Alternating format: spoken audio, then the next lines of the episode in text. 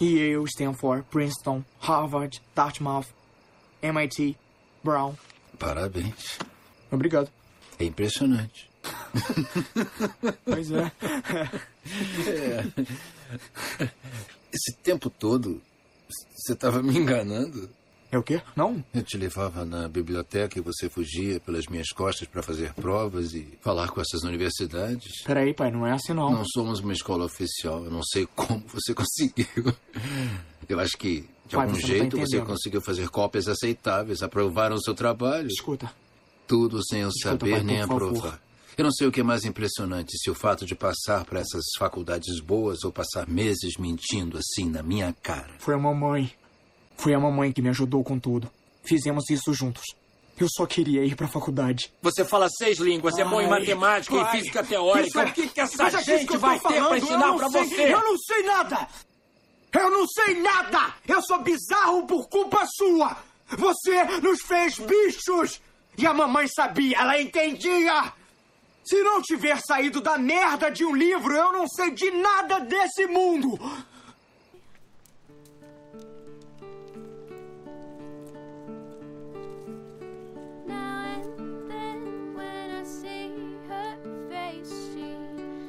Takes me away to that special place. And if I stay too long, I'd probably break down and cry. Então, pessoal, bem-vindo a mais um podcast aqui do Tunelamento Cast. E eu sou o Matheus. E nesse podcast aqui, a gente, ele vai ser especial. A gente está com uma convidada muito especial hoje, que vai debater o tema de hoje, que vai ser mais ligado ao ensino e voltado para física. A gente vai trabalhar mais na questão de ciências exatas e também vai trabalhar é, um pouco a questão psicológica é, dos alunos hoje nas escolas, debater um pouco a questão dos problemas no sistema de ensino. E para isso a gente está com uma convidada muito especial hoje que vai ter uma experiência muito grande aí na área de, de ensino e vai estar auxiliando a gente aí a estar trabalhando com esses temas. É isso, Tailândia? Se apresenta aí. Oi, pessoal, eu sou a Tailândia, vocês já me conhecem, né? Espero que vocês gostem do nosso podcast, espero que vocês estejam bastante atentos no que nossa professora veio falar para vocês. Ela trabalha muito bem com educação, é uma das nossas melhores professoras, eu diria a melhor. Espero que vocês gostem. Oi, oi, pessoal. Aqui quem fala é a Lara. Estou muito empolgada para a conversa de hoje. Tenho certeza que vai ser muito produtiva. Já deixei várias perguntinhas preparadas aqui para a professora Verusca e espero que vocês gostem também. Olá, pessoal, muito prazer. Eu sou o João Iago e também estou muito contente com a presença da Verusca, a professora que a gente escutou muito falar durante o podcast. Infelizmente, eu não tive o prazer de conhecer nas aulas.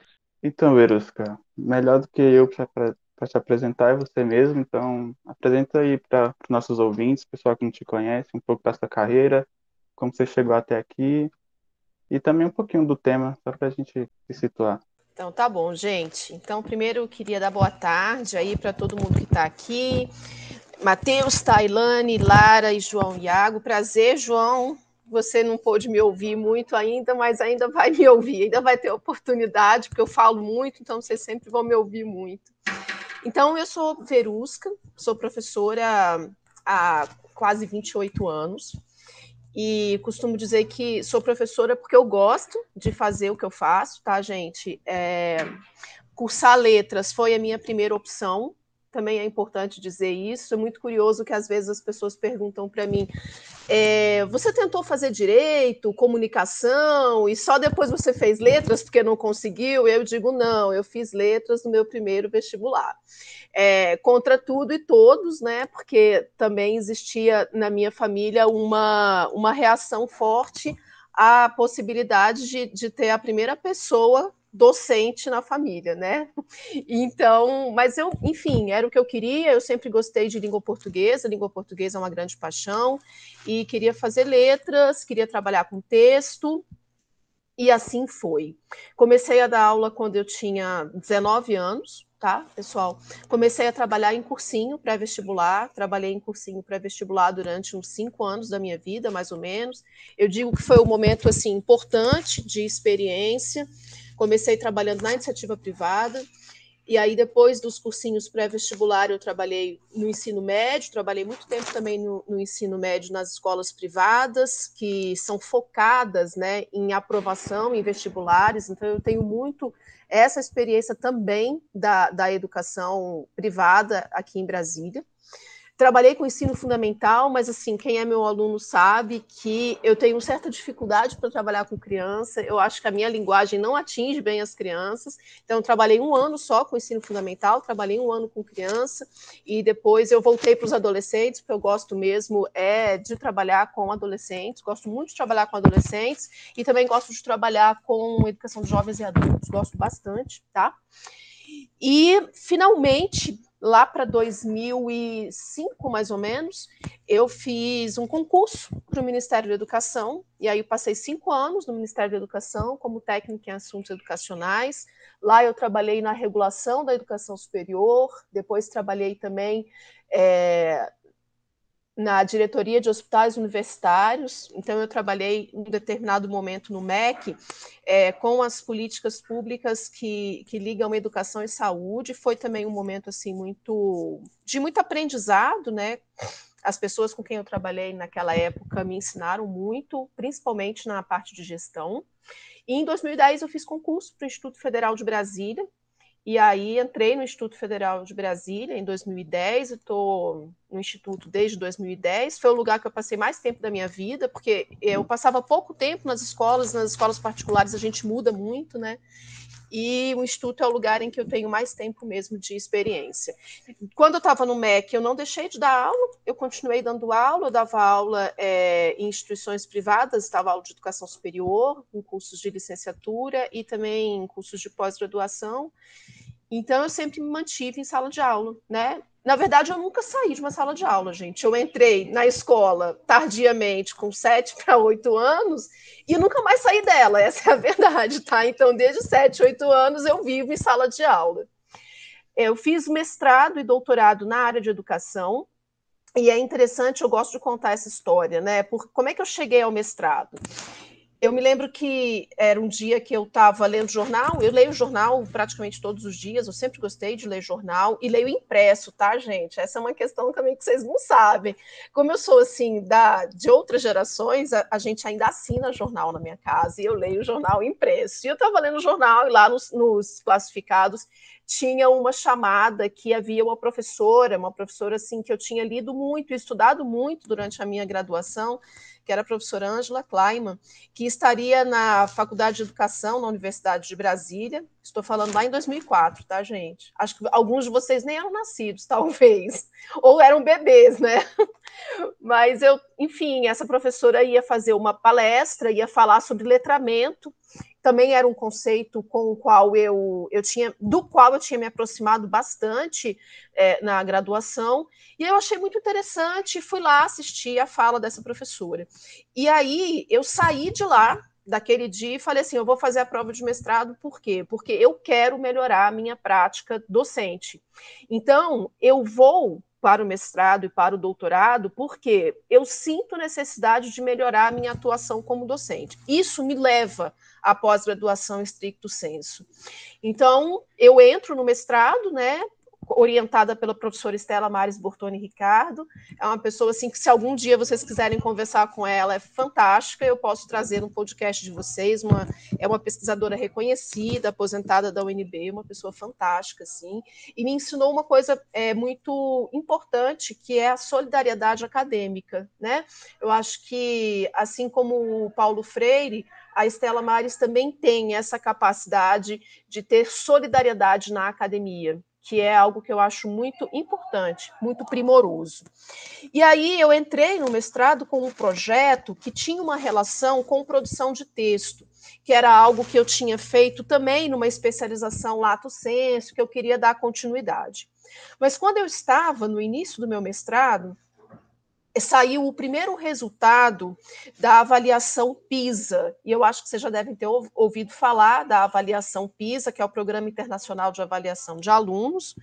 É uma avaliação é, elaborada né, pela OCDE, pela Organização e Cooperação dos Países Economicamente Desenvolvidos, né? E era uma avaliação assim em que o Brasil tinha ficado em, em último lugar na, nos testes de leitura. E aí, muitas coisas me chamaram a atenção naquele momento. A primeira delas foi a seguinte: o Brasil fez, né, participou dessa edição do PISA, que foi a primeira edição do PISA, como país convidado, porque o Brasil não pertence ao CDE. Então, era um país convidado que participa de uma prova é, cujos países que a fazem são países economicamente desenvolvidos.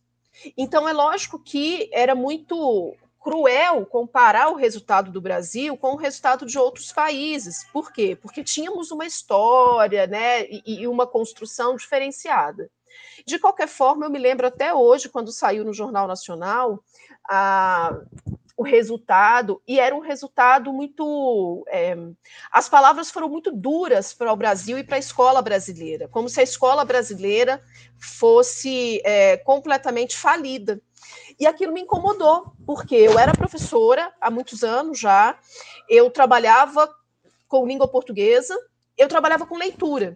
E a prova tinha sido de leitura, né? É letramento em leitura, e o Brasil tinha ficado em último lugar de todos os países que tinham feito aquela prova naquele momento. E me incomodou muito, inclusive como professora, porque eu sabia, como professora, que a escola trabalhava aquilo sim. E aí aquilo moveu a minha vida por mais de uma década. Eu pedi para a Estela para abandonar o meu projeto, com o qual eu tinha entrado no mestrado, e aí eu abandonei o projeto inicial e me dediquei ao PISA. E passei uma década da minha vida estudando PISA, porque eu fiz mestrado doutorado no PISA. Até resolver isso na minha cabeça, entendeu? E até descobrir, assim, as questões que eu gostaria realmente de descobrir. Eu, eu, eu queria muito investigar é, as diferenças entre a leitura que era cobrada naquela prova e o trabalho de leitura que era desenvolvido nas escolas brasileiras, para mostrar as diferenças e, e também para mostrar que é, o resultado em uma prova não significa a falência de um sistema. Então foi assim, né, que eu passei 10 anos da minha vida, depois que eu terminei o doutorado, todo mundo acreditava que eu ia continuar falando do PISA, que eu ia me transformar numa grande especialista, que era... mas não, gente, eu não aguentava mais, uma década foi suficiente, e aí eu entrei no Instituto Federal de Brasília e comecei a me dedicar à educação profissional, e, e aí mudei o foco, foi muito importante, mas eu não dava mais conta, aquilo esgotou para mim, mas até hoje me chamam para falar do PISA, é, assim, fazem convites para escrever coisas sobre o PISA, mas foi muito importante, ficou. Quando eu entrei no instituto, eu acabei descobrindo um mundo muito novo. Eu entrei já com muita experiência de ensino médio, de educação superior, de ensino fundamental, de educação de jovens e adultos, mas não com a educação profissional. E aí eu me lembro de uma coisa é, muito curiosa. Eu entrei no campus Samambaia, foi meu primeiro campus no Instituto, tá? E, e aí, no primeiro dia que eu cheguei lá, eles olharam para mim e falaram assim: nossa, a gente precisa muito de uma professora de português. Eu até escrevi um capítulo de um livro sobre isso, sabe, gente? Depois eu posso passar para vocês. A gente precisa muito de uma professora de português. E eu comecei a ficar preocupada, né? Eu falei, gente que necessidade é essa, né?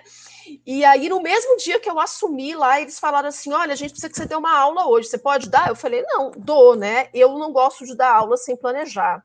Mas eu tinha, né, acabei de passar no concurso, tinha chegado lá no campus, ia dar aula. E aí eles me disseram assim: é para um curso de pedreiro. Aí eu falei, não posso dar o que, que eu vou fazer no curso de pedreiro? E, e aquilo fundiu a minha cabeça. O que, que eu vou fazer no curso de pedreiro? Aquela altura, eu não conhecia a educação profissional e eu não sabia o que, que era um FIC, o que, que eu ia fazer como professora de português no curso de pedreiro. E aí eu pedi uma semana para estudar o projeto do curso, para estudar a emenda da disciplina de português e para me planejar. E aí comecei a minha vida no Instituto Federal de Brasília, é, idas e vindas, né? Acontece acontecem coisas, eu pedi para sair de Samambaia e fui para Taguatinga. E eu sabia que lá em Taguatinga havia duas licenciaturas, né? E, e, me coloquei à disposição no campus Taguatinga para atuar tanto em língua portuguesa quanto nas disciplinas de licenciatura. E aí comecei a trabalhar com a formação de professores em computação e em física. Anteriormente a isso, eu tinha trabalhado com formação de professores em letras e pedagogia, E lá no Campo Samambaia, a gente fez um, a gente tinha, né, um curso, ainda tem um curso lá de licenciatura em educação profissional, e lá a gente trabalhou com profissionais de várias áreas, da computação, da engenharia, enfim, de várias outras áreas. Mas isso é um pouquinho, só um pouquinho para vocês conhecerem aí um pouco da da minha trajetória, é longa, mas vocês têm outras questões para fazer, só para vocês entenderem um pouquinho da minha trajetória. Não, não, perfeito. Se a gente fosse falar aqui dessa carreira, ia dar, dar um podcast, né, professora? Mas, não, muito bacana. Eu vi que a senhora falou que trabalha em cursinho pré-vestibular, também falou da questão do PISA, do, de como o Brasil sempre se sai, né, nesses exames. E é muito interessante porque é justamente um pouco disso que a gente quer falar nesse primeiro momento, que é o sistema de ensino brasileiro, né? Então ele é sempre um problema, está sempre em debate. É ruim, não é o que tem que mudar. E assim, da minha experiência, é, o, que, o que eu queria debater é uma palavra, em uma frase que eu poderia resumir, é porque que todo aluno sai do ensino médio meio que sem aprender nada e tem que ir para um cursinho pré-vestibular. Né? Inclusive, eu estava lendo um, um livro, não sei se a senhora conhece, do Pierluigi Piazzi, que foi um professor e, enfim, né, também trabalhou muito nessa questão do ensino. Ele fala muito dessa questão dos cursinhos pré-vestibulares, muito batendo nessa tecla de que a maioria dos alunos saem do ensino médio, passam três anos no ensino médio, antes disso tem todo o ensino fundamental, e depois tem que fazer uma prova e não conseguem fazer essa prova que em teoria eles deveriam conseguir. E vão para um cursinho pré-vestibular para aprender o que eles não aprenderam até então, né, em três anos ou até, até mesmo antes. E como você falou que tem essa experiência do cursinho pré-vestibular e do Enem, poderia falar para a gente um pouquinho o que, que você acha desse cenário? Você acha que o cursinho pré-vestibular é um sintoma do problema do ensino que a gente tem hoje no Brasil ou não? Bom, Deixa eu medir minhas palavras aqui, vocês sabem que eu preciso medir algumas palavras aqui para falar de tudo isso, mas eu vou falar o que eu, o que eu, assim, o que é fruto das minhas reflexões, tá? Mateus e demais colegas. Vamos lá. Eu vou começar falando um pouco do cursinho pré-vestibular. Eu não acredito que o cursinho pré-vestibular seja um lugar de aprender. Vou começar por aí, tá? E eu não acredito que as pessoas aprendem quando passam pelo cursinho pré-vestibular. O que, que eu acredito que acontece? Assim, até pela minha experiência de quem trabalhou lá, e veja, eu estou falando é, a partir de quem viveu a, a, a, experiência de estar lá. Eu não estou falando de fora, eu já, já vivi essa experiência. O que, que eu percebo? Eu percebo que cursinho, é, os cursinhos pré-vestibulares, eles trabalham a capacidade de realização de prova. Eles trabalham a destreza das pessoas de fazerem prova. Então, é, fazer prova, para mim, e aí eu estou falando muito a partir das minhas reflexões sobre avaliação, tá, gente? E a gente pode discutir isso aqui pra, claramente. Para mim, ser aprovado numa prova não prova que se aprendeu pode ser assim muito é, contraditório, mas eu não acredito que uma prova seja é, a, a única o único passaporte para mostrar que você aprendeu alguma coisa, para mostrar que você se desenvolveu, para mostrar que você teve algum tipo de crescimento. O que, que acontece? Acontece que a gente tem como acesso à educação superior no Brasil, para aquelas pessoas que querem e que podem continuar os estudos, né? Porque quando a gente fala é, em continuidade de estudos na educação superior, a gente fala daqueles que querem e que podem, porque é, só querer não é suficiente. Tem que poder, por quê? Porque muitas pessoas precisam trabalhar 14, 15 horas e não podem efetivamente dar continuidade aos estudos. Param na educação básica porque não têm condições de dar continuidade. Mas aqueles que querem e que podem dar continuidade, para chegar à educação superior, chegam por meio de provas. E aí a gente tem essa instância, que é a instância dos cursinhos pré-vestibulares, né? que são instâncias que preparam os estudantes para essas provas. Então, vejam, na minha concepção, preparar para a prova não é o mesmo que desenvolver conhecimento. É, para mim, estudar para uma prova não é sinônimo de aprender.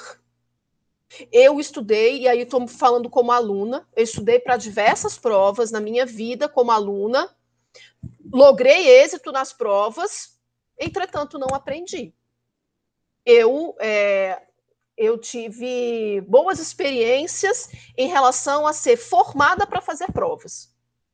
Vocês estão entendendo onde eu quero chegar? Então, assim, a primeira coisa é que a gente precisa pensar qual é a função social da escola. A escola serve para quê?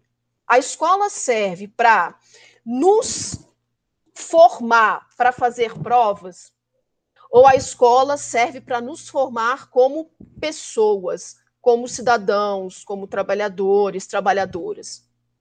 A escola serve para nos formar, para continuar a engrenagem da forma como a engrenagem roda, ou a escola serve para nos formar, para transformar a sociedade e corrigir injustiças. Então são questionamentos, tá?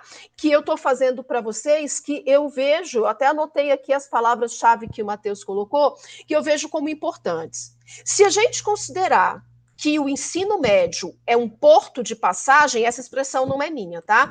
Se a gente considerar que o ensino médio é um porto de passagem, é como se fosse uma ponte que vai nos conduzir até a educação superior, aí eu posso dizer para vocês que que sim, a escola não está dando conta porque é, as pessoas precisam passar por um pré-vestibular.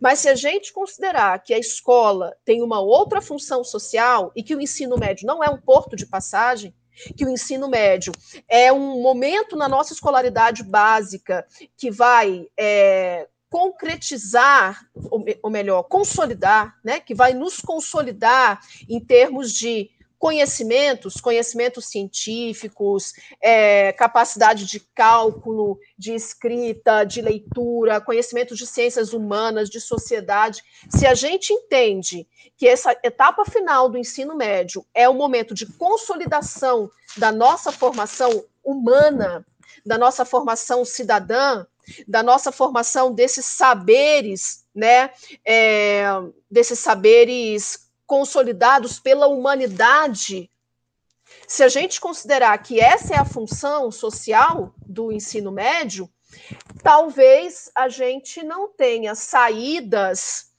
é, de estudantes que sejam tão negativas assim. Então, são algumas questões para a gente refletir, né? Quando a gente fala que é, nós saímos sem saber nada da escola, é sem saber nada em relação a quê? A essa questão de entrar no vestibular. E aí, gente, eu acredito, aí eu vou falar o que eu acredito, tá? Eu acredito que a, a escolaridade básica ela é importante para nos formar como pessoas, como cidadãos, como trabalhadores, trabalhadoras. E ela é importante para nos dar condições de seguir os nossos estudos. E aí uma boa educação básica, ela não pode se reduzir a nos preparar para fazer uma prova. Mas ela também não pode se eximir disso num país em que, para ascender à educação superior, a gente tem que fazer uma prova. Então, a gente precisa é, dar um jeito de conciliar isso.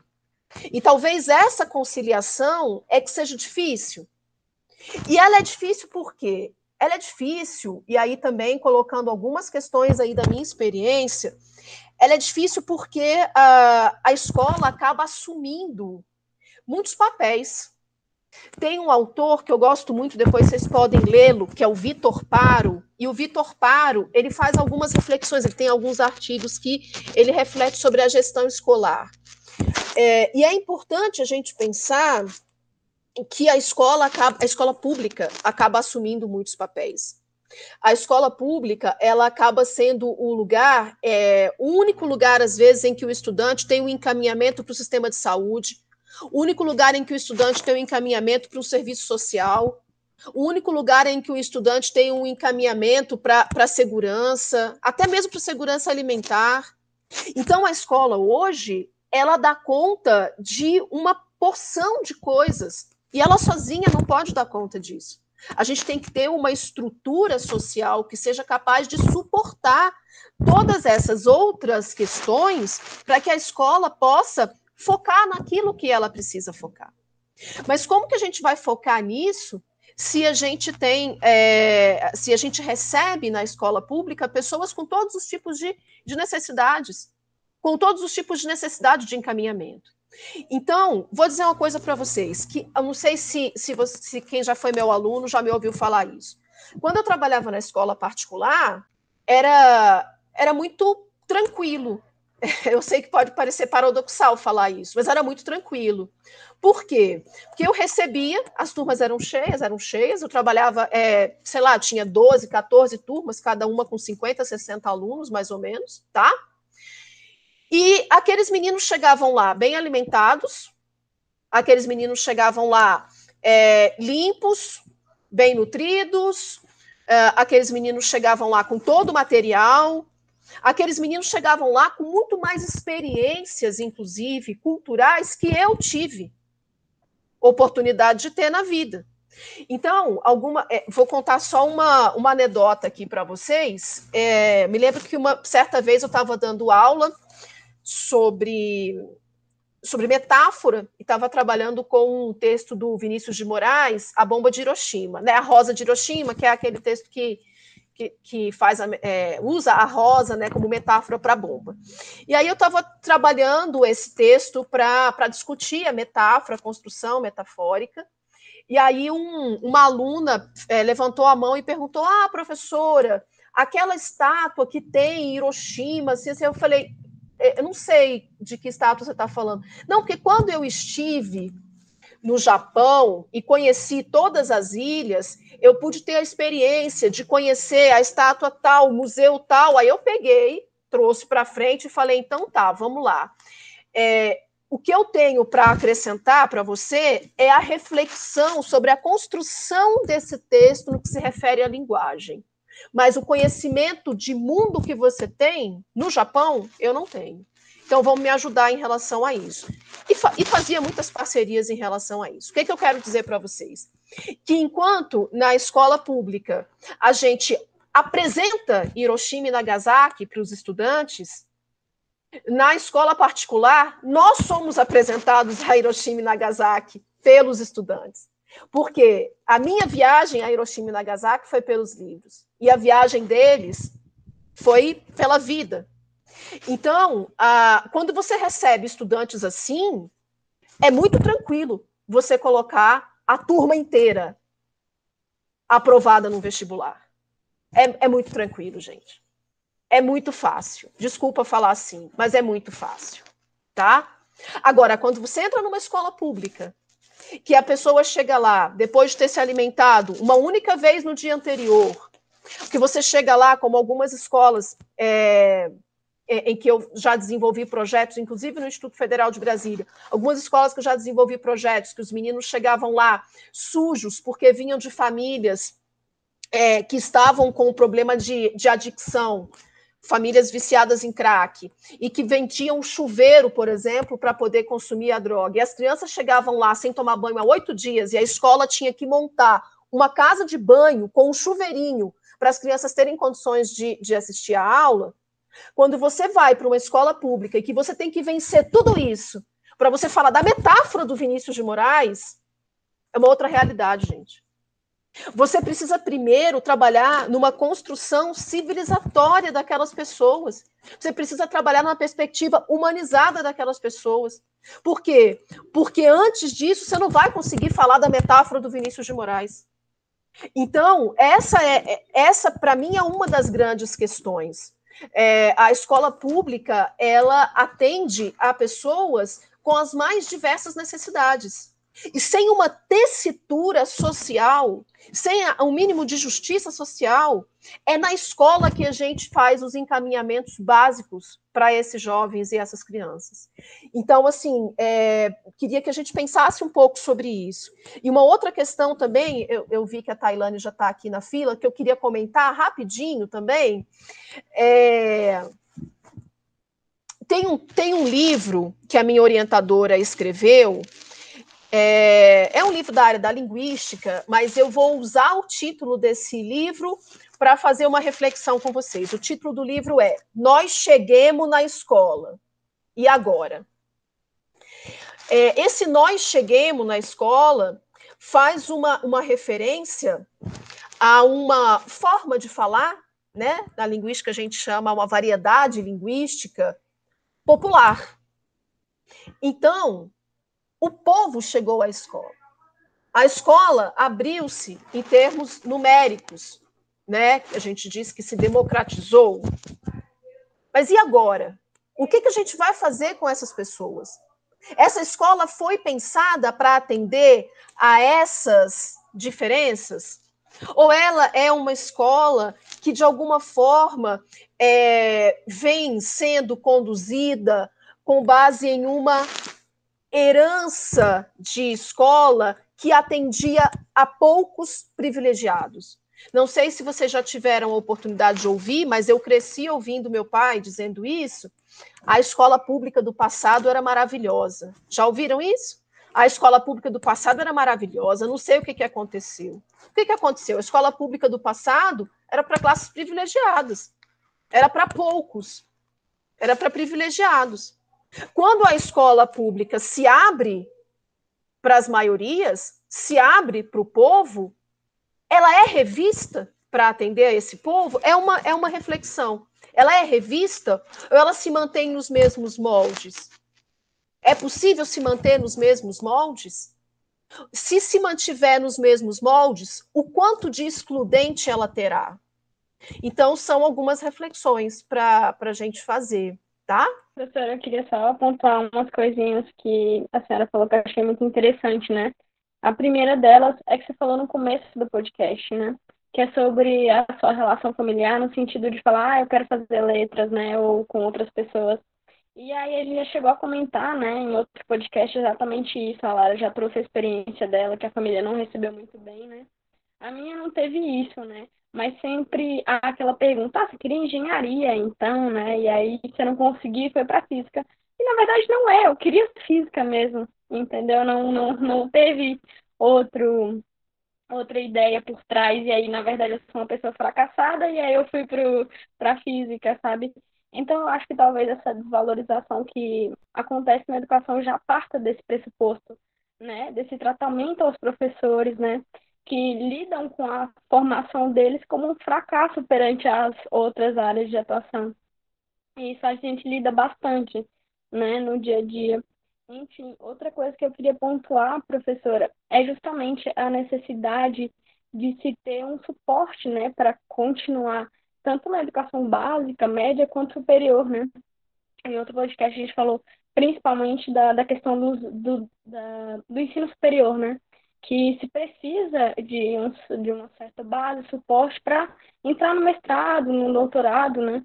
Que muitas vezes não acontece, da pessoa ela consegue, mas ela não consegue se manter com a bolsa de um mestrado, um doutorado, e ela acaba optando, sabe? Ou não consegue se manter depois de sair da faculdade até passar em um, né? E aí ela acaba optando por trabalhar com outras coisas e não necessariamente na academia, porque ela não consegue se manter, né?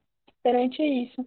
E aí também tem a questão de faculdades privadas, né, optarem por pessoas que não têm tanta formação por conta dos valores que vão pagar para os professores. Enfim, é, e outro ponto, que é o terceiro ponto que eu queria pontuar, é justamente né, a necessidade de trabalhar com a realidade, né? Eu fiz cursinho dois anos, né? E para mim eu não, não tenho isso como, ah, eu fui por cursinho aprender. Eu acho que o maior o maior aprendizagem que ele me deu, que a escola não me deu, é, foi como organizar, né? Como, eu, como que eu me organizo para passar nessa prova, né? Como que eu me organizo para passar na prova de vestibular como eu me organizo para ter as matérias, eu vim de escola pública, né? Então, a, a diferença mais gritante, assim, que eu vi dentro do cursinho foi que eles separavam as matérias, né? Eles davam é, História do Brasil e História Geral, Geografia do Brasil, Geografia Geral. Matemática e Física era dividido em três partes, tinha diversas coisas da física que eu não tinha visto, né? E aí os professores chegavam, passavam muito exercício, e aí eu acho que hum, é, nesse sentido, o que eu aprendi, assim, porque de vivência ou de experiência, você não me deu nada. Mas nesse sentido de organização que a escola não pôde me dar, isso me engrandeceu bastante. E é uma coisa que eu vejo em outros alunos, né? Eu estava ajudando uma turma de primeiro ano do, do IFB, né? O, a turma era do Rara, do professor Rara, e aí tinha um menino que queria estudar é, para um concurso, assim, e ele era muito bom em física, né? Inclusive eu fiz um vídeo com ele, porque ele é muito, muito bom. Só que ele não tinha isso, que é justamente o que a escola esquece de dar, né? Se eles querem preparar para uma prova, eles têm que dar um certo suporte. E ele não tinha esse suporte no sentido de saber se organizar para trabalhar as matérias, né? E aí torna difícil, né? E outra coisa que eu queria falar, que é algo que a gente já trouxe no outro podcast, né? Que é importante a gente pensar. A gente sempre fala em todos os podcasts, né? Como somos da licenciatura, a importância de se, de se pensar como professor, né? E, a, e o que eu falei no outro podcast, e eu falo novamente, que se eu for olhar meu papel como professora no sentido Brasil, ele vai ser ínfimo, mas se eu olhar como colégio de bairro, ele vai ser muito importante, né? Porque existem uns alunos que precisam daquela daquele suporte, daquele apoio, daquele daquele exemplo, enfim. E então acho que a gente tem que pensar é, na atuação profissional e acho que é o que move mais o professor, porque se for colocar salário e ascensão social, não, não vai mover muito, mas sim nesse sentido de é, o que eu posso oferecer, né? O que meu conhecimento pode oferecer e como ele pode transformar a realidade naquele, daquele aluno, né?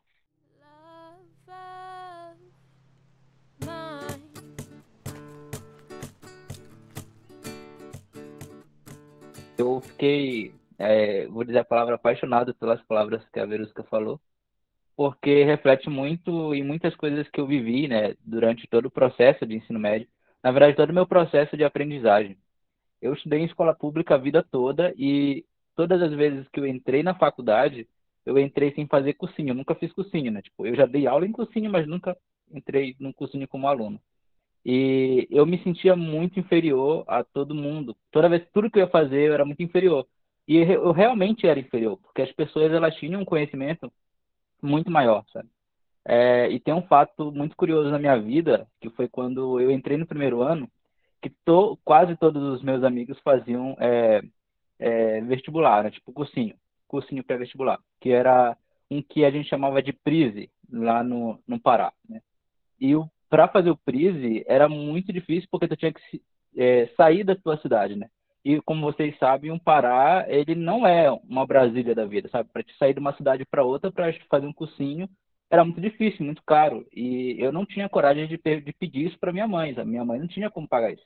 Eu era praticamente mãe solteira, tinha três filhos para criar e tinha casa para sustentar. Eu ainda ia cobrar um cursinho para ela e passagem, né? Então eu nunca fiz isso, não tinha coragem de fazer isso. Então eu fiz do primeiro ano até o terceiro ano e todos os meus colegas estavam, tipo, um nível a mais do que eu. E aí eu tive que fazer isso, digamos que no braço, né? Tipo, eu tive que suprir essas necessidades no braço. E não é que isso me fez alguém melhor, não. Muito pelo contrário, eu me sentia muito inferior. E eu lembro que um professor meu, que me ajudava, né? Tipo, eu, eu colava nos professores como um né? Para mim suprir essa necessidade.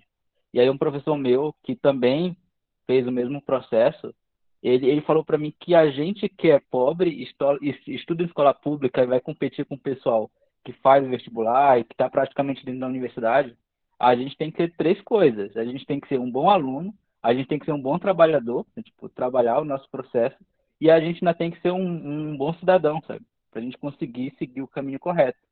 E aí eu lembro que quando eu cheguei no terceiro ano, eu acho que foi um dia antes da prova, a minha mãe veio, sei lá, me dar as, as palavras de motivação, e aí eu falei para ela que eu achava que não seria o meu ano. Eu disse que eu não conseguiria, porque eu tava muito, como todo mundo, né? Eu tava muito nervoso e tal.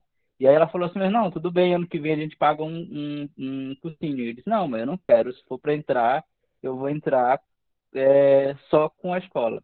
E aí, por sorte, eu não precisei, eu entrei, tipo, eu entrei para a faculdade e, por sorte, é, deu tudo certo, né? Tipo, não tive nenhuma dificuldade para entrar. E aí, é, isso, lá no Pará eu não senti diferença. Eu confesso que no Pará eu não senti diferença, eu entrei com muita facilidade. Mas quando eu precisei mudar de cidade, mudar de faculdade de novo, né, quando eu vim para Brasília, eu percebi que aqui é muito diferente, né? Tipo, se a gente for pegar a realidade das crianças do Pará, sei lá, se a gente for pegar qualquer aluno do Pará fazendo cursinho ou não e comparar com os alunos de Brasília, é uma outra realidade. Aqui, a, por mais que a educação seja um pouco inferior, mas a gente tem acessibilidade, né? Coisa que não tem lá. Vou pegar as crianças, por exemplo, da Amazônia, não tem. E aí, aí eu senti a dificuldade. Eu pensei várias vezes em fazer um cursinho, né? Tipo, aqui a realidade era outra. E eu pensei, e eu não fiz. Eu fui meti a cara mesmo com, com o que eu tinha, né? Estudei em casa, tipo, fez o processo. E eu consegui entrar tanto para o IF, né? Foi para onde eu fui primeiro, e consegui entrar para a UNB. Tipo, foi para onde me obrigaram a ir. Mas é, é muito interessante a gente falar isso. E outra coisa que, que eu me orgulho muito é sobre os institutos federais, né? É, eu acho que se a gente for pegar é, ensino público, é, o ensino de qualidade é o IF, né? E eu não falo isso, eu não fiz ensino médio no IF, mas durante eu estar lá, eu tive processo de estágio, tive processo de, de várias coisas dentro do IF e eu via que os professores eles estavam ali tanto para o aluno sair como um profissional, como ele entrar para as universidades, né? tipo, em qualquer universidade. E eu ficava muito feliz, eu estudei quase três anos no IF, né? Eu ficava muito feliz quando eu via os meus amigos do ensino médio entrar na universidade, era quase todos, é, tipo, era muito difícil, assim, ficar alguns alunos. As, as turmas entravam quase todas, e era uma, um ensino público, né? E um ensino público de muita qualidade.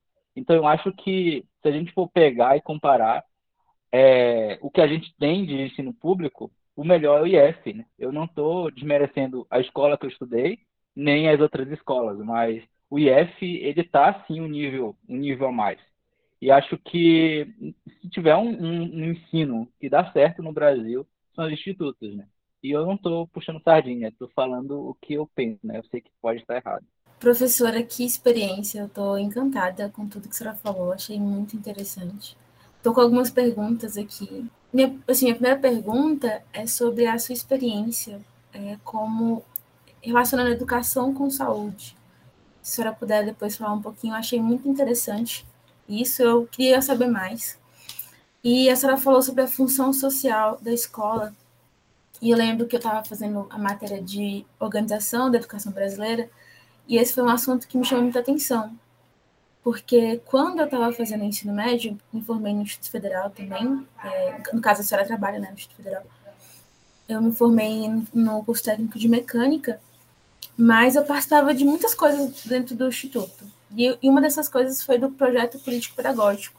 E isso foi muito trabalhado lá dentro, nas discussões com, os, com a gente, né, entre os colegas, entre os professores.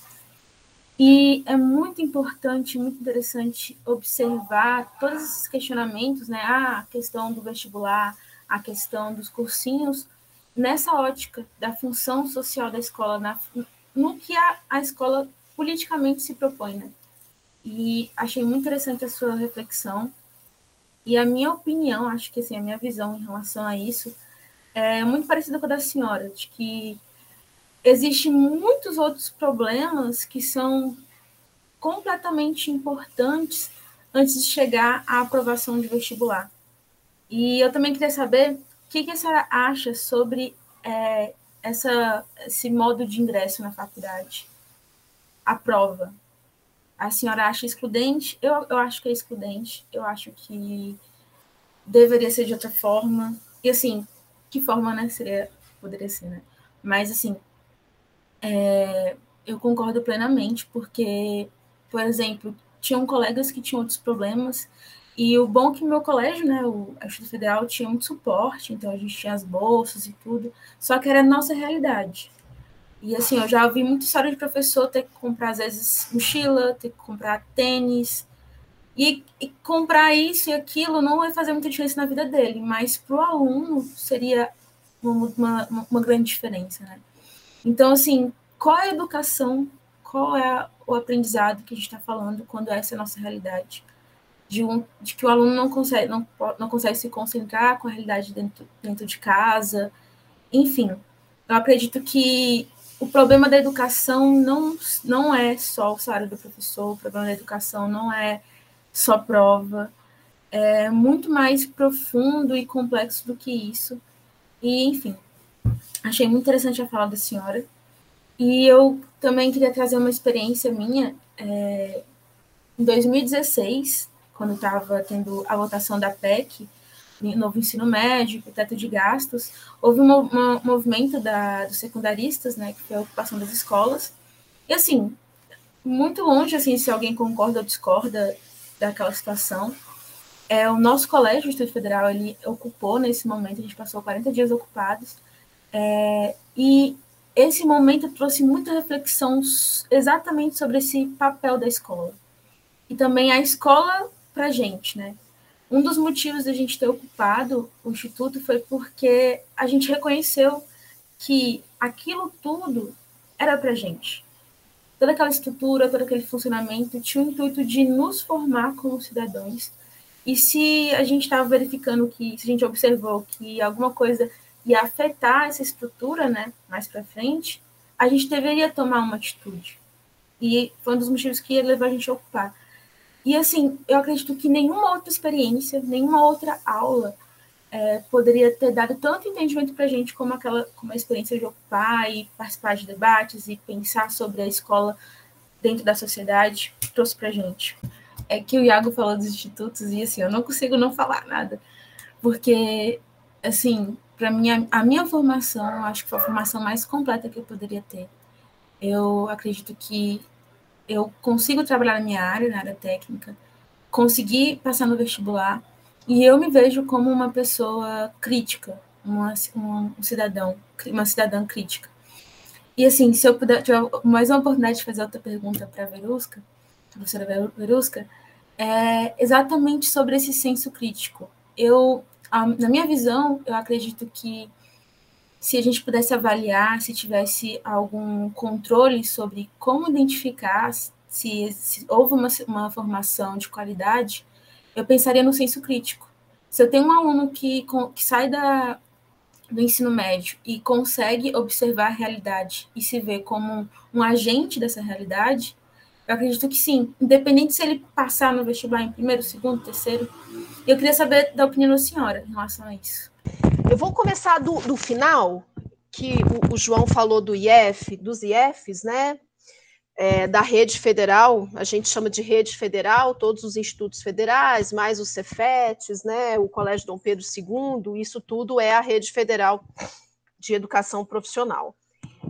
É, eu também acredito, João, que o, o, modelo dos IEFs poderia ser um modelo é, adotado pelas secretarias de educação.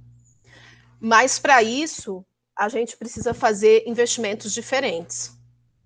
Por exemplo, no, no, nos IEFs, a gente tem um esquema de trabalho docente diferente da secretaria. O professor, dentro do Instituto Federal, ele tem a carga horária para ensino, carga horária para pesquisa e carga horária para extensão. E a gente sabe que faz toda a diferença o professor que continua estudando, pesquisando, criando, produzindo, publicando. Isso é, é retroalimenta a, nossa prática. É, então, dentro da carga horária docente, né, é, das 40 horas, eu sou professora 40 horas de dedicação exclusiva, existe uma, um delta T específico para a carga horária de sala de aula, um específico para pesquisa e extensão. Então, essa é uma questão que modifica tudo. Por quê? Porque você tem professores que vão estar atuando em diversas atividades importantes para a produção do conhecimento. Além disso, tem uma outra questão também. Existe uma política de gestão de pessoas que valoriza a, a capacitação do profissional. Então, eu, quando cheguei ao Instituto, eu já tinha doutorado, mas pa boa parte dos meus colegas ainda não. E aí é possível ter licença para cursar mestrado, para cursar doutorado. E isso faz muita diferença. Por quê? Porque o, o professor ele vai se capacitando, ele vai né, se aprimorando, e isso faz diferença lá na ponta. Então, a, quanto mais o professor estuda, quanto mais ele se forma, quanto ele mais ele se capacita, e quanto mais ele continua nesse processo, mais efeito surte lá na ponta, inclusive para essa formação crítica, sabe, Lara? Inclusive para isso. Porque se o professor não está nesse processo de rever criticamente é, as suas ideias, as suas práticas, se ele, não, se ele não faz isso continuamente, existe um processo de estagnação. Então, como é que vai mudar lá na ponta se o processo de estagnação atinge também os professores. Então, assim, quando a gente fala de um modelo bem sucedido dos IFs, a gente fala de um, um, um eu acho que uma questão de trabalho docente que, que, que, poderia ser também observada pelas secretarias, né? Mas que muda, e também a questão salarial, que é diferente. Então, há questões que são diferentes, né? Ademais, existe o próprio projeto.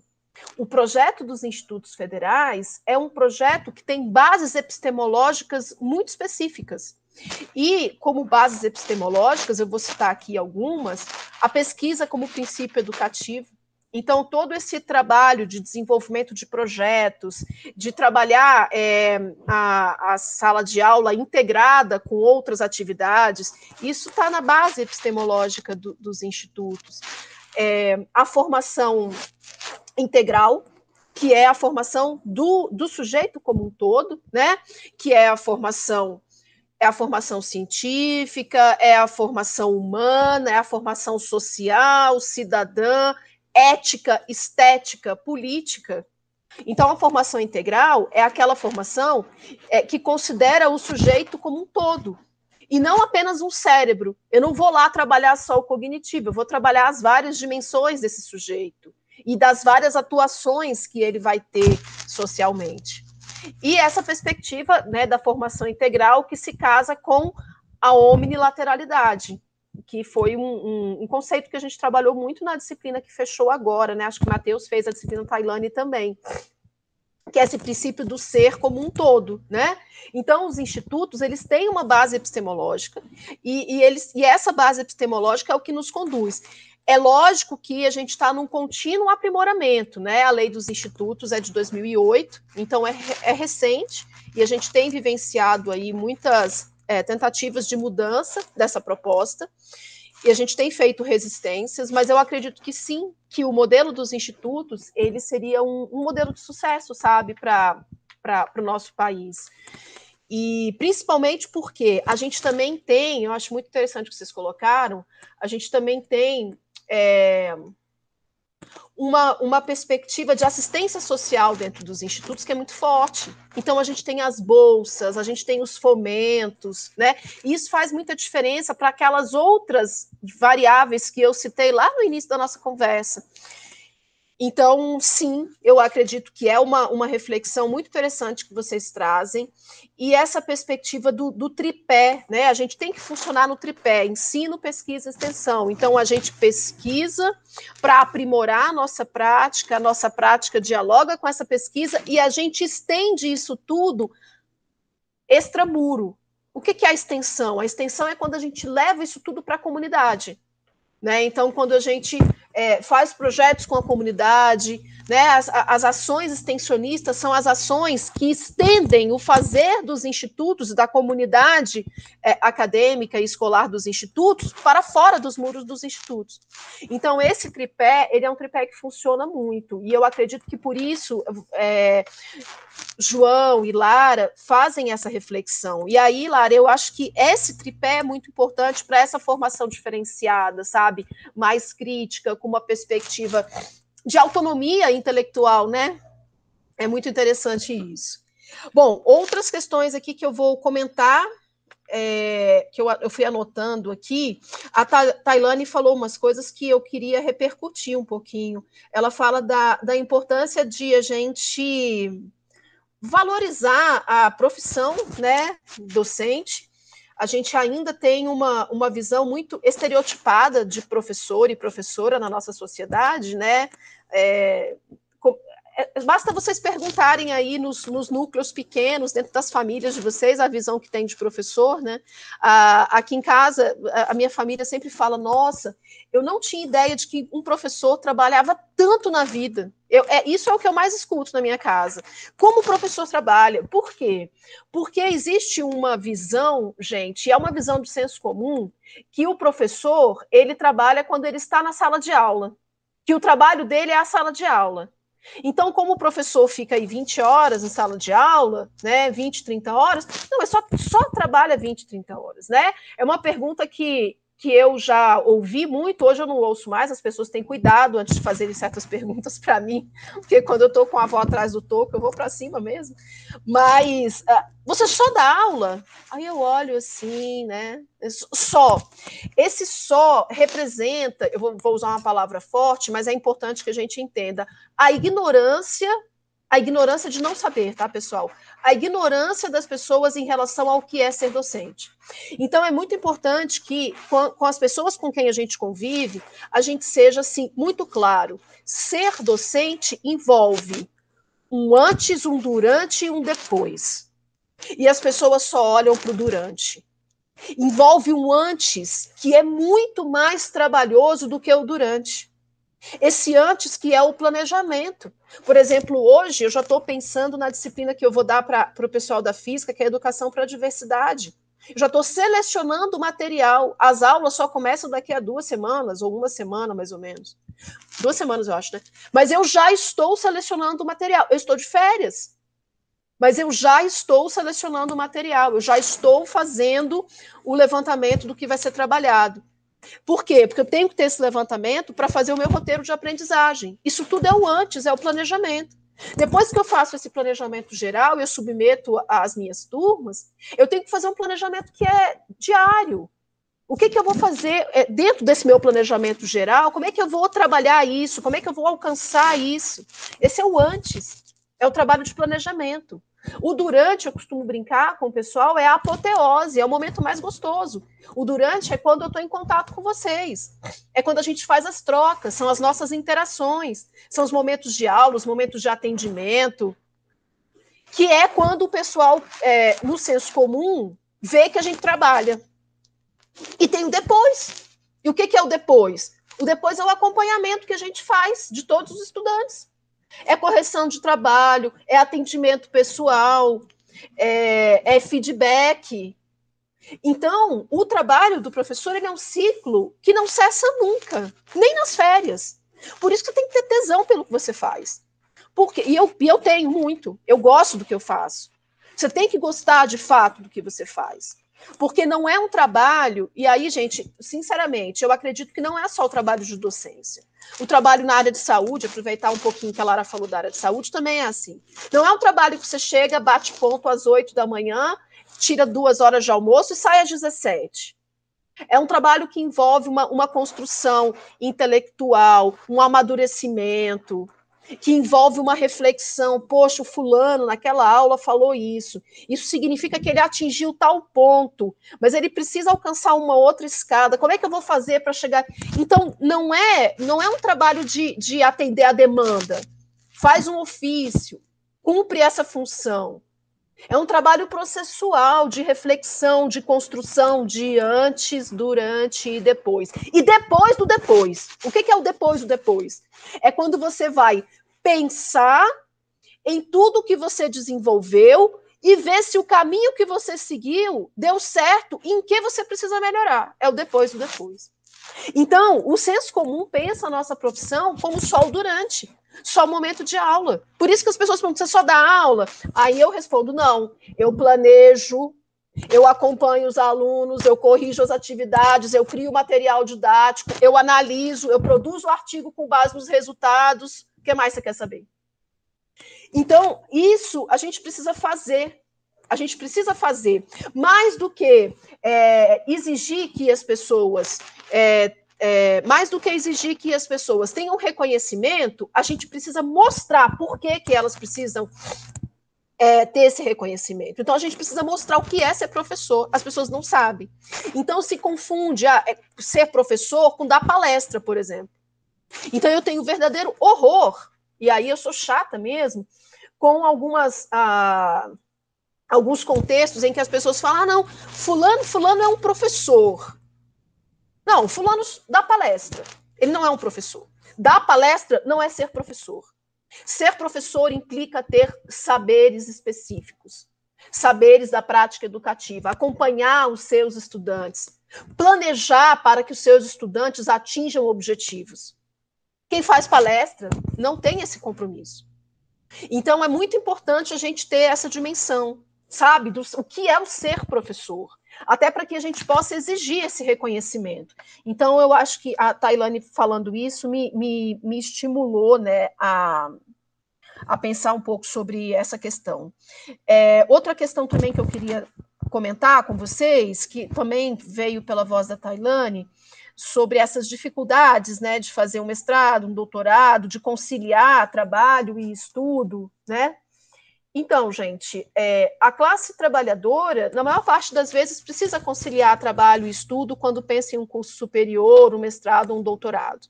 Então, o que pode acontecer é você ser um afortunado ou uma afortunada e estar num, em, em, algum concurso público que permita que você tire uma licença para fazer um mestrado ou um doutorado. Mas se não for isso, a gente vai ter que conciliar.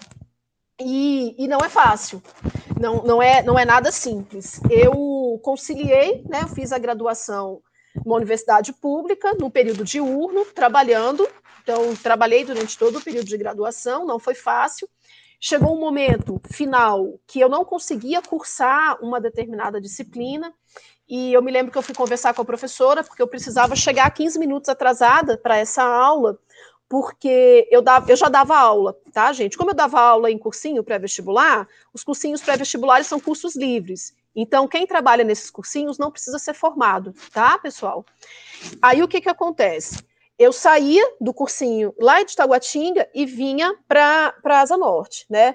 E eu precisava de chegar 15 minutos atrasada, mas essa era uma aula que a professora chegava, fechava a porta e não admitia a entrada de pessoas posteriormente a ela. E eu fui pedir licença, autorização para chegar 15 minutos atrasada e ouvi algo que eu nunca me esqueci. E eu sempre conto para os meus alunos em algumas oportunidades, eu vou contar para vocês. Ela me disse o seguinte: por que, que você não vai? Eu vou omitir o nome da instituição que ela me recomendou por uma questão ética. Por que, que você não vai estudar na faculdade X? É porque é lá que uh, as pessoas aceitam gente como você, que precisa trabalhar e não tem disponibilidade para estar aqui no horário. Ou então, eu sugiro que você. Eu era horista, então eu precisava trabalhar tantas horas para receber um certo salário. Eu sugiro que você largue essas duas horas que você ocupa no final da manhã dos meus dias de aula para estar aqui no horário. E aí eu expliquei para ela, assim, de uma forma muito humilde, falei, professora, nesse momento não dá, porque eu sou a única pessoa empregada na minha casa. Ela, bom, eu acho que você devia pensar nisso. E aí eu fui mais clara. Eu falei, olha, é uma questão de sobrevivência, de alimentação. Aí ela, come menos.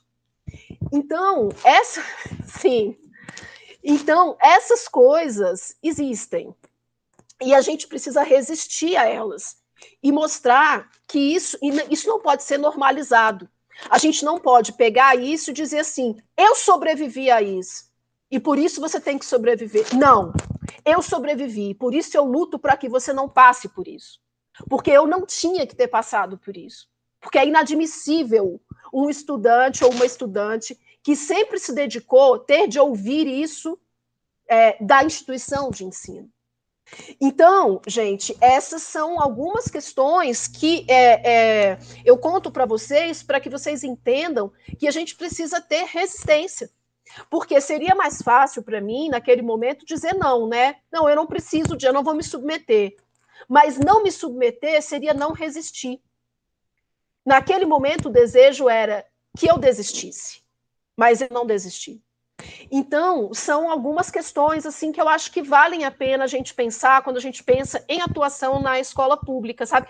Eu vou ter que voltar em outro podcast para falar da atuação dentro de sala de aula, porque eu estou falando das questões sociais diretamente imbricadas na sala de aula. Quando a gente tem um aluno lá na nossa frente, a gente tem um aluno que passou por tudo isso. Né? Então, quando eu finalmente consegui pegar essa disciplina, porque eu entrei em condição de expulsão duas vezes na, na, universidade antes de conseguir pegar a disciplina, porque eu só pude pegar quando mudou de professor, né? Então, quando eu peguei a disciplina e estava já em condição de expulsão, a, a, pessoa que estava na frente daquela professora que ministrou essa disciplina era uma pessoa que tinha passado por tudo isso. Então, que era eu. Muitas vezes a minha reação, que podia ser uma reação mais incisiva e mais dura em alguns momentos, ela era motivada por diversas outras experiências. E aí eu entro numa, numa questão que eu queria comentar, repercutir um pouquinho com base no que a Lara comentou, né? Algumas coisas que a Lara comentou. É... Por isso é importante a gente conhecer quem são as pessoas que estão diante de nós como professores. Quem são os sujeitos que estão diante de nós? Né? E aí vou, vou trazer Paulo Freire para o diálogo, né? Paulo Freire, que é o nosso maior pensador, o pensador mais brasileiro mais conhecido, né? em, em todo o mundo, em todo o mundo. Paulo Freire valorizava é, a historicização dos sujeitos. Quem são esses sujeitos? O que eles trazem? De onde eles vêm? Então, é muito importante que a gente conheça esses sujeitos, porque a, a, atuar na educação é atuar com seres humanos. Então, o principal, eu acho que a principal palavra, quando eu falo educação, a principal palavra que me vem à mente é interação. É a ação entre pessoas. Que, que tra traz o diálogo, a escuta, como elementos imprescindíveis. Então, é, quando a, a Lara coloca essa questão do senso crítico, eu acho, Lara, que partir do princípio de que a educação ela é calcada na ação entre pessoas, pessoas que têm histórias, pessoas que vêm de culturas específicas, é, e que por isso a gente precisa escutar essas pessoas para construir com elas, a partir delas, e não para elas.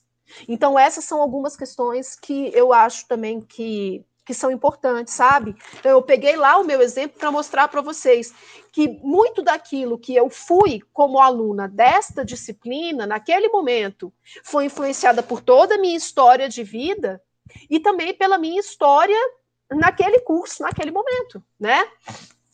É, por isso é importante a escuta.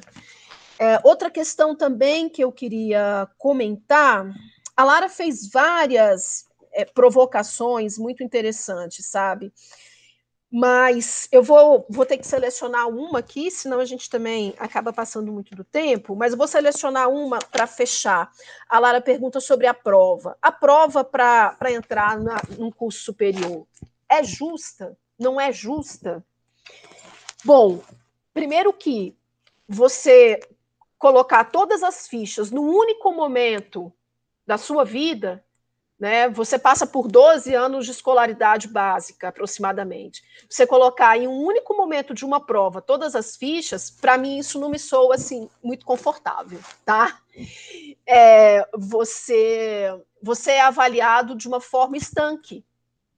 De alguma forma, é, é estanque, é aquele recorte ali. Naquele maldito dia que você pode ter acordado com uma dor de cabeça, que você pode ter acordado com uma cólica terrível, naquele maldito dia que você pode estar com uma depressão infindável e toda a sua trajetória vai ser julgada naquele dia. Então, assim, eu, eu me, me, me, causa desconforto, tá, Lara? Falando bem abertamente, me causa muito desconforto. É, eu defendo como avaliação da aprendizagem a perspectiva formativa. O que é a perspectiva formativa?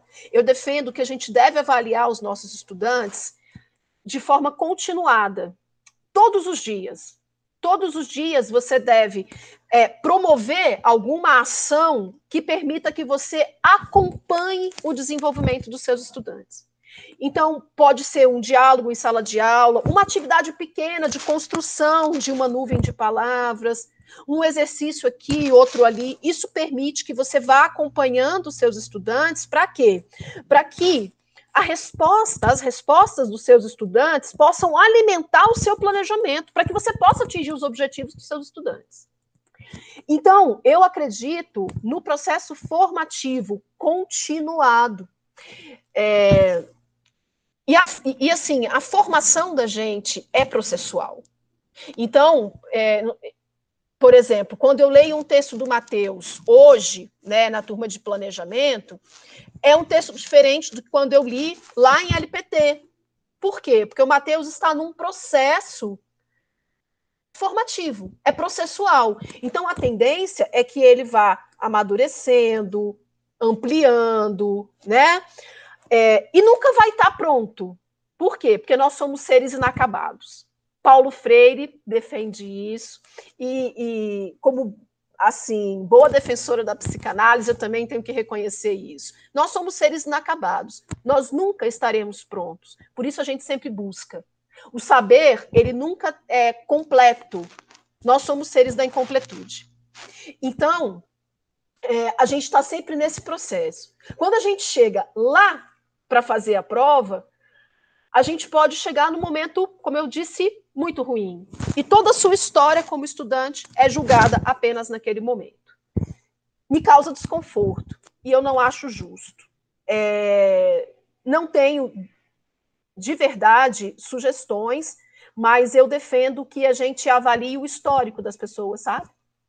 É, o histórico, a continuidade, aquilo que foi ao longo do, do processo dela. Não, não considero que uma prova seja, seja justa, né? Assim como não acredito em meritocracia, tá, pessoal? É, meritocracia é uma, uma palavra muito usada para colocar exclusivamente sobre o indivíduo as responsabilidades pelos sucessos e insucessos dele, mesmo quando a ele não lhe foram dadas oportunidades. Então, é, a palavra meritocracia me incomoda muito, principalmente hoje, numa sociedade muito individualista e que não considera as diferenças, né? não considera as diferenças. Então, assim, eu comentei um pouquinho o que vocês trouxeram. Assim, a gente pode fazer uma parte 2 depois, se vocês quiserem. Não, Verusca, eu gostei demais. Você falou aí já. Até te convida, né? Porque foi muita coisa para falar, não acaba passando do tempo. Então, até a questão lá que a gente falou da sua formação em psicanálise vai ficar fica para outro podcast. Você falou um pouco da prova, né? Essa função social da escola é fazer prova. É, eu acredito que não. E tô só, vou só deixar no ar aqui um pouco do que eu, de reflexão mesmo, não tenho uma resposta. Mas eu acho que o aluno acha que é. Eu acho que o aluno acha que a, que a, que a escola é para passar na prova. E até tem um livro muito interessante do Feynman, não sei se você conhece, é um grande pesquisador contemporâneo, físico, ganhou até Nobel e tal. E ele veio aqui no Brasil é, em 1900 e lá vai bolinha. E, e ele teve uma experiência assim que me deixou com uma leve crise existencial. Que ele foi dar uma aula de física é, numa instituição de engenharia, eu acho. E ele viu que ninguém ali está fazendo ciência, que ninguém ali sabe física, que todo mundo ali sabe decorar as coisas.